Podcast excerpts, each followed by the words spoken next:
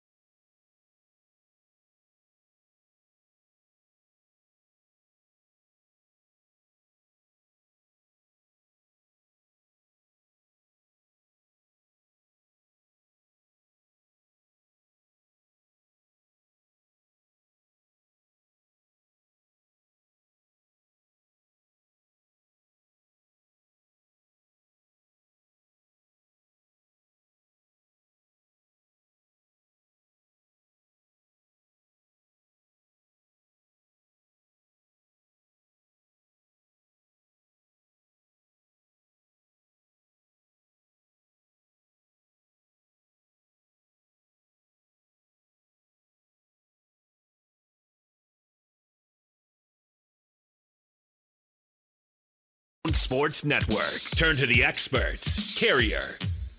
Is everybody ready? Let's get rolling.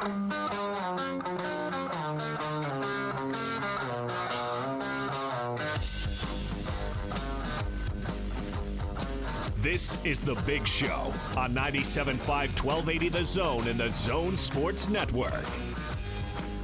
Welcome back. It is the big show. Britton Johnson alongside. We're going to talk with uh, the radio voice of the Utah Jazz, David Locke, coming up in just a second. But I just want to let everybody know that Kawhi Leonard is back in Canada. His jet has landed, and there's a crowd gathering outside the hotel where he is to meet with Raptor executives. A crowd. And when I told Austin that, Austin said, he's not the Beatles. Well, for Toronto sports right now, he kind of is. Yeah, I guess he is, isn't he? Again, it's such a bizarre turn of event, man. In one year time, one year's time for Does that for, bother for this you? happen. Does that does that kind of thing bother you? That there has a, that there's a crowd Yeah. around quiet. No, I could care less. I mean, it doesn't bother me any. It Bothers Austin because he doesn't like uh, him garnering all this attention. No, I just think it's a. I think it's a unique story, and it's been a unique year in the sense that he went there in a year by kind of default, and uh, the fact that you just win a championship when that happens, and DeRozan leaves. I, I just. Uh, I think people expected Toronto to have another good year, a better year with him. I don't think anybody expected this. So I, and you've got a fan base that's fanatical. So All right, uh, let's go down on the uh, the hotline and talk with uh, David Locke. David, how the heck are you, man? I'm good. The murmurs are floating out there. We'll see what's true. I know we're all rooting for it. Changes our lives pretty dramatically on what his one of his three choices are here. You want him just to stay right there in Toronto, where the people are oh, Well, gathering outside his hotel? I mean, I think if he stays in Toronto and you pull 20 NBA experts, you might end up with seven different Western Conference finalists. Yeah, which I think would be fun, right? That's just Right. I mean, it'd be crazy. Like that. Crazy. the Jazz in Denver would probably be near the top of the list, but they'd be at the top of the list based on the reported moves that are out there at about 54 wins, maybe. And I think uh, New Orleans and the Lakers are at 49 to 50 wins, and I don't know who comes out of the playoff picture. Um, if that's you know who doesn't make the playoffs, I, I got asked that the other day. I had no answer at all. Um, on who doesn't make it. Uh, you know, I can give you Oklahoma City just because of my disdain for them. It's really fun to talk about the idea of them not making the playoffs, but I'm not sure that's accurate.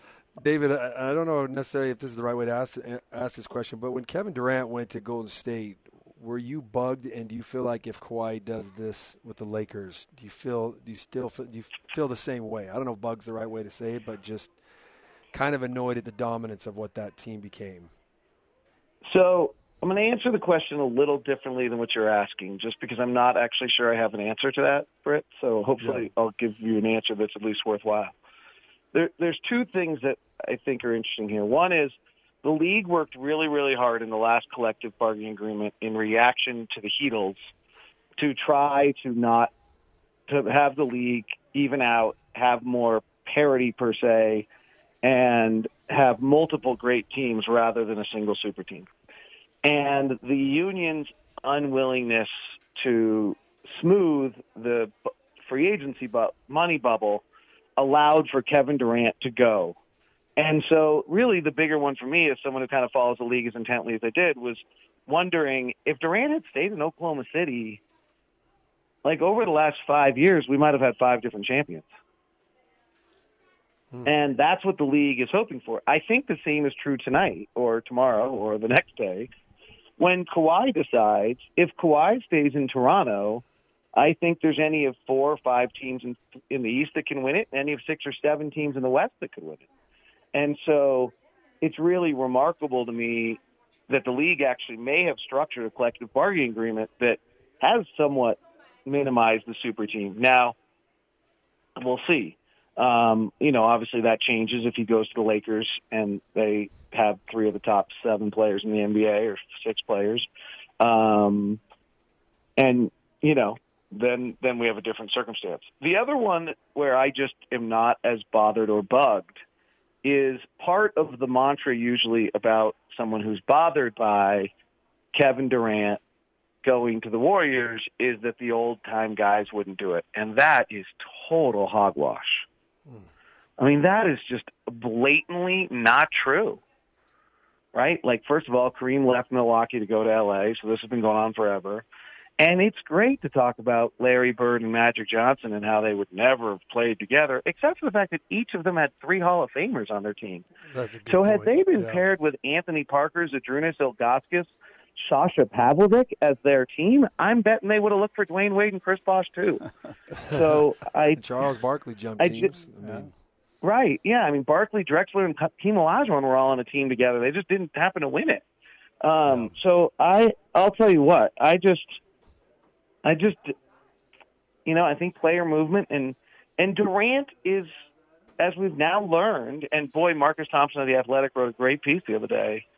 Durant's this mercurial guy searching for this endless happiness, and Zach Lowe wrote about it as well, and he can't find it. And he won a championship and was unfulfilled. And I, I've no, you know, I've kind of alluded to this for a while on the air. If you've listened to me, I know some of the things he's done since then. I'll keep him private. Um, but I mean, he was really unhappy still. He won a championship. People still called LeBron the best player in the world. He didn't know he won Finals MVP. Couldn't understand that. He did it again. They still called LeBron the best player in the world, and he just totally became more and more selfish and obsessed with his place because he couldn't find happiness. Not because he's a selfish bad dude, but because he couldn't find happiness. And Marcus Thompson wrote how he and Steph just never get together. And what he's searching for now is this relationship with Kyrie that he believes is going to bring him some fulfillment. And, you know, we could do a Dr. Phil on on Kevin Durant and his father leaving him and all sorts of stuff, but it does feel as though that all is tying into this unique person who made that decision, and that's much more of what happened than anything league wide. David, I know you have to be uh, sort of careful about how you navigate questions about what the Jazz have done reportedly. But uh, can you give us some sort of synopsis of what you think is happening here, and and the uh, the the uh, what the uh, the quality of the athlete that's being brought in? Woohoo! that good? Got a good synopsis right there. Yeah. Go Jazz! Woohoo!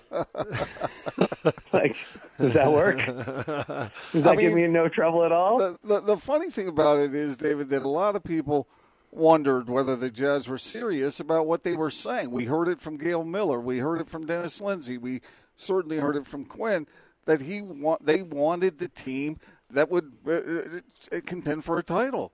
And I'll be daggone, in my opinion, if they haven't gone out and done that. Right. And I think that, according to all reports, what you see is them taking a risk. I mean, frankly, the easy thing to do would have been, particularly after the first report of Mike Conley, is just kind of say, all right, well, we're good enough and we'll move on. And now they've really tried to build even a different, you know, team than that. And I think what they've really done fabulously is on the offensive side, according to all reports, is that they have built a team that matches – their two best players. My frustration a year ago with the caveat that I didn't think there were any other options for them to do anything and it would only and let me give me another 12 months before I evaluate. If you remember last year that was kind of the line I had at the end of free agency last year was I don't there's some things here I don't really love, but let me let's go 12 give me 12 months to decipher it, and the contracts that they handed out all had value to them with favors and the way they did that in Dante. And I think we're now seeing the next step because what what you didn't love was that as much as we all love Derrick, it, Derrick doesn't work for Donovan or Rudy, right? He, Derrick in his own is fabulous, but Rudy rolling to the basket, running into Derrick's man every single time. Donovan driving yeah. to the basket, running into Derrick's man every single time. Like they can all love Derrick and see his value, but that's got to drive them crazy, right? Yeah. And then when frankly we got to the playoffs and you can't even start Derrick anymore. Now you're paying 18 million for a backup center. And it, you know, they pushed that as far as they could. They had great success with it. That's a tribute to how good Derrick is.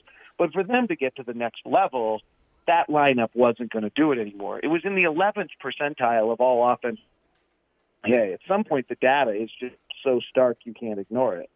And as you know, and again, doesn't mean that Joe Ingles and Derrick weren't er, great together. And that Derrick's weak side defense wasn't great. Offensively, the the thing that was going on all of last year was as good as they might be defensively, even against the best offensive teams. Even if their defense had an impact, the offense couldn't get to that point. The offense wasn't good enough to get where the defense slowed the other team down. There was still too much work to do to get there. This team, I mean, I'll say it this way. Rudy Gobert wins his third straight Defensive Player of the Year award. The Jazz are in the finals. Mm. Or I guess they're number one seed because it's a regular season award. Because I'm not sure they're good defensively. And if they are as good defensively, then Rudy's a beast. And we're finding you're going to find out how great Rudy is because this team offensively is going to be fabulous. They can shoot it, they can score. They have multiple dribble drive players. They have multiple elite level shooting. They have four of the top 50 catch and shoot guys in the league. They have two of the best corner three shooters in the league. They've got four elite pick and roll players, and not even counting anyone coming off the bench and they are going to be interchangeable both offensively and defensively. And I I don't know how you guard them. I mean, I don't know how you guard this team as it's projected. I mean, Britt, you want the right to left pick and roll or the left to right pick and roll? Which do you want? Give me top of the key. I want left to right or right to left. Give it to me. I'm going to give you the call. Right. I mean, you, you know what I'm excited for you to be able to do is just see players, uh, you know, with your analysis become better. I feel I, I don't know what Dante's going to become. I'm just throwing his name out there, for example. But he loves to get to the rim. We need him to stay healthy, obviously, when he gets to the rim, not get banged up. But just the spacing, you mentioned it uh, with Rudy rolling to the basket and the spacing of not running into favors guy. But uh, I, I think for several players, there's just going to be so much more room because because of how great the shooting is. Uh, Bojan's corner three shooting percentage for the last five seasons in the NBA. Okay, corner three. 44, 43, 45, 46, 50. Wow. Okay? Let's do Joe Ingles, corner three. Years in the NBA for Joe. So let's go to Joe's last five years in the NBA corner three shooting. 45, 49, 42, 53 44. I'm running a pick and roll with Mike Conley or Donovan Mitchell. I got Rudy Gobert rolling. Which of those two guys are you leaving? Mm. Great. It's a great point. It's a great point. Yeah, what do you do if you're playing defense? You know, what do you, You under ga- the- I mean, look what we had to do with James Harden, right? You you guess, you gamble. It's like the goalie on the penalty kick. You you you take a guess and you gamble and you hope. if you're the ball- wrong, it's uh, But- three and, points. And that's man. the problem is when you get a smart player like Conley and David, you can you know. You know this with, with, with the way you've watched him. When you get a smart player like Conley that starts to realize the way you're guessing, then it's like he owns you the rest of the game. And Donovan's getting there as well. But once he can start to tell how you're making your decisions, and then then he can pick you apart. Can I jump back to something that you guys were talking?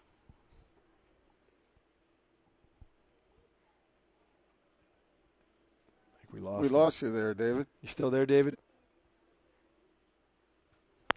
Oh, yeah. Uh, Is he heading up the mountain or? I don't know. We'll uh, we'll see if we. He brings up a great point there, Britton. That when you spread the floor that way, and people talk a lot about spacing, but that kind of spacing is so useful. That's why it's so valued, and that's why certain people are pretty excited about what the Jazz are doing. Well, the spacing and the three point shooting is awesome, but here's what's so great: Rudy Gobert, number one in field goal percentage, because when he gets the ball in a certain area around the basket, the Yeah. alley oops, the rebounds, it's over. He's going to score it. You don't have a lot of centers doing that in the NBA right now because of the value of that. Now you have to drop guys in to stop Rudy.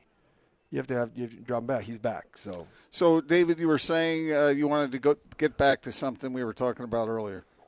Yeah, so you mentioned Dante. I tweeted out a few times um, last last few days, thinking my thoughts on what the rotation is, and I had Dante as a wing, and it's caused a lot of people to ask me questions about it. And I talked about it on Locked On Jazz today, but you have a much larger audience than I do on my little podcast, so I want to to touch on it. So I might be wrong on this, and they may use Dante in a different way. This is just my vision. Do you remember Trevor Ariza of the Lakers? Not mm-hmm. Trevor Ariza that we know now, who is 34 or 5 years old, but Trevor Ariza of the Los Angeles Lakers who played with Kobe and like he was the sixth man on that un, that incredible Lakers team that had Fisher, Kobe, Lamar Odom, Pau Gasol, and Andrew Bynum, Yeah. and usually actually closed games. So that was the 23 year old Trevor Ariza. He played 25 minutes a night for the Lakers championship team. He shot 46% from the field and 32% from three. He grabbed about three rebounds. He had two assists a game and he had two steals a game. He was a defensive wizard who played off a dominating shot making shooting guard. Sound familiar? Who, with a dominating big man in the middle, who played off the weak side action and was so long and so fast that if he had a step, he beat you to the rim every time. And he was just a good enough shooter, but not really that good to cause you problems. In the playoffs, the Jazz approach was to leave Trevor Ariza wide open, and he promptly buried three straight threes to beat them in that series. That is who I think Dante Exum is. Hmm. I think defense to go making him play point guard makes him think too much and work too much and stymies his genius.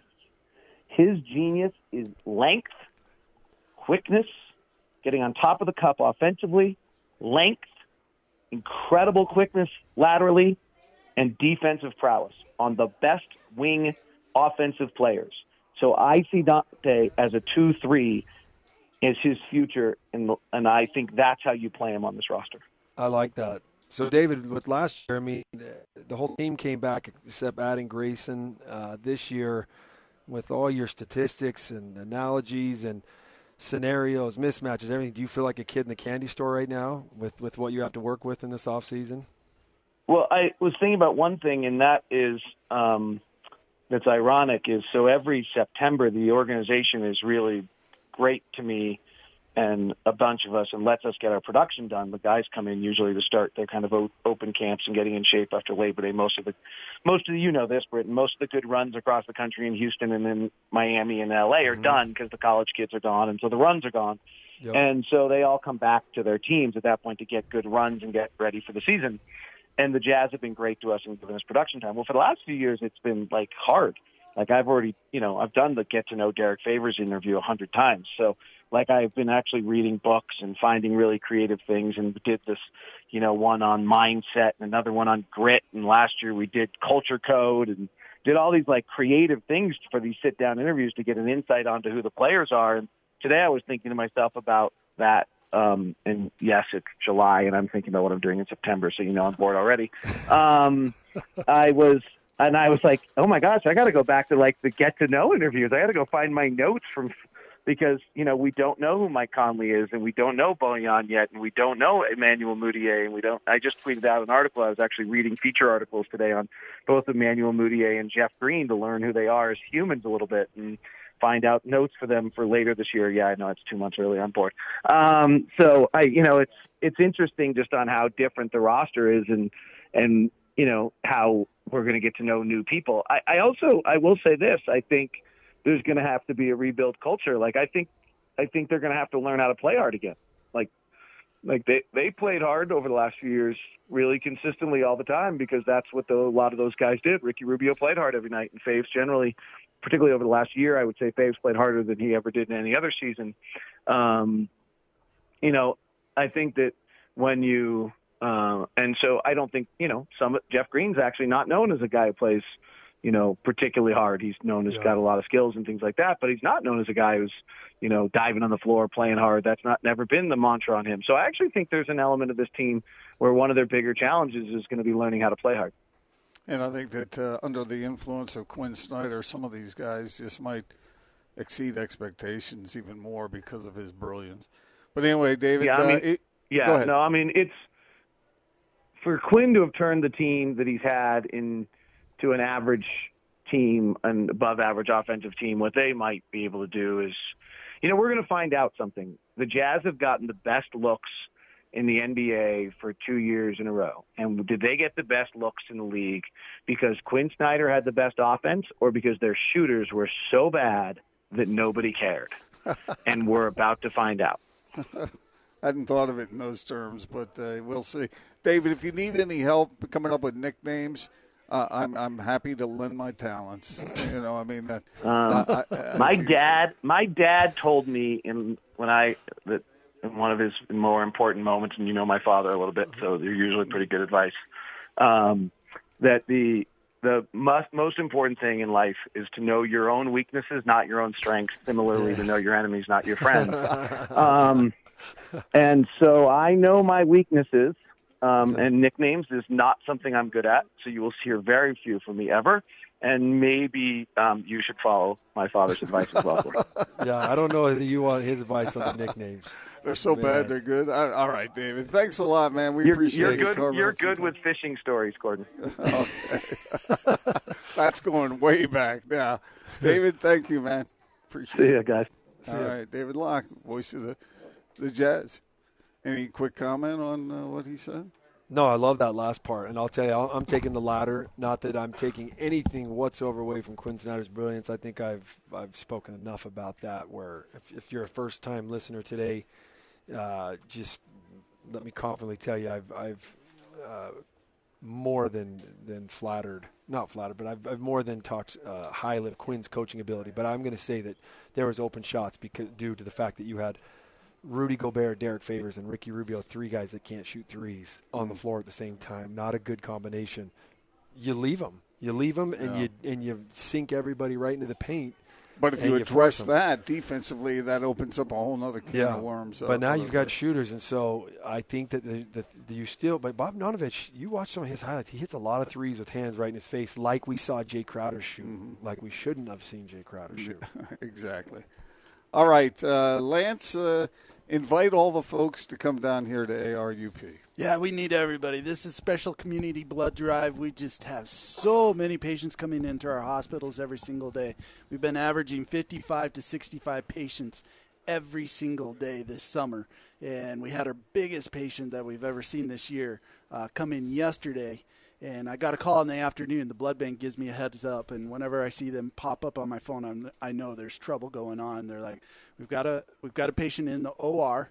They're they're up to 100 units right now, and they're still going." Wow! And so they were O positive, and when I got to work this morning, they said they used 173 in 24 hours. Oh wow! And so my goodness, that just to give you a perspective, we try to keep 200 units of O positive on hand at all times. So 173 went to one patient yesterday, and so we need all blood types, not just O positive. We need O positive, O negative. Just because of the holidays, we get extra swamped at the at the hospital. Donations tend to go down because we're all out having fun and traveling, and so if you have 30 minutes, we need your help today. Don't stand on the sideline like, ah, everybody else is going to go in. We need, We you, need you. to be that you here. hero. Exactly, Brett. And then so if you can come in, we're open till 7 o'clock tonight at 9786 South, 500 West. And every single donor gets a $10 Megaplex gift card and a $5 Subway gift card as well. Wow, that's great. Um, I like the way you said that, man. You call up these folks who come in heroes. They really are. They are saving lives. Yeah, they are. We were talking about a donor the other day. He's given a thousand donations. He's one of the first uh, donors back in San Diego, and he moved to Utah. And they were trying to add up all the different patients that he's influenced over 40 years, and it's thousands across the country that their lives have changed because of this one man. And so that's what you do. You come in and you're giving somebody hope that is going through the biggest challenge of their life. Come on down and see Lance. The staff is here ready for you. Uh, it's fun to meet these people, too, Oh, who come in and, awesome. and are willing to give uh, their time and their blood to help other people. Great facility. It's so Yeah. it's just so clean and crisp in here. You know what I mean? So you come in and if you're worried about you know having to give blood and whatnot and what what it feels like in here, it's just. Uh, I, I mean, for It's no me, big I'm a little bit of an. OCD person. I just Yeah. love how clean it is and how well you guys take care We of this just want it to feel like a home because Yeah. we know it's not the most enjoyable experience, but we want you to feel good because you're doing something that just makes such a big impact. yeah. Here, here. We got jazz gear to give out. If you stop by, we'll give it to you. And Lance, give out that address one more time. Yeah, we're at 9786 South, 500 West. That's in Sandy on the west side of the freeway. Just keep driving down the frontage road until you see the giant American flag and come on in. All right, we'll be right back talking more jazz basketball, maybe even a little football talk as well. Coming up next on the Big Show.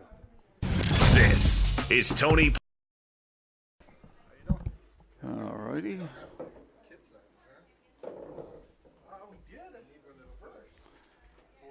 Okay, here we go. No, he's here. I'm here.